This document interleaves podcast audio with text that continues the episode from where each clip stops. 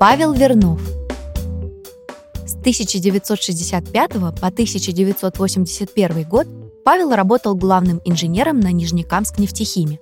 Сотрудники предприятия рассказывали, что он был строгим руководителем, но при этом заряжал своими энергией и работоспособностью. При его участии были организованы производство изопренового и бутилового каучука, а также девинила. Еще он принимал участие в рождении многотиражной газеты «Нефтехимик», которая до сих пор освещает жизнь предприятия. А ее первый выпуск вышел 24 мая 1968 года, ко дню химика. Вырезка из газеты. Первый кол, забитый на строительной площадке комбината. Первый блок фундамента, заложенный в основании первого корпуса нашего родного предприятия. Первая продукция, полученная на первенце будущего гиганта нефтехимии. Мы с вами и в будущем станем свидетелями еще многих событий, которые войдут в летопись нашего комбината под словом «первый».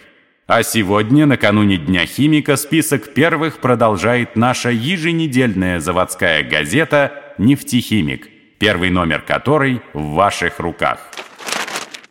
Выпуск многотиражной газеты – большое политическое событие в общественной жизни коллектива нефтехимического комбината.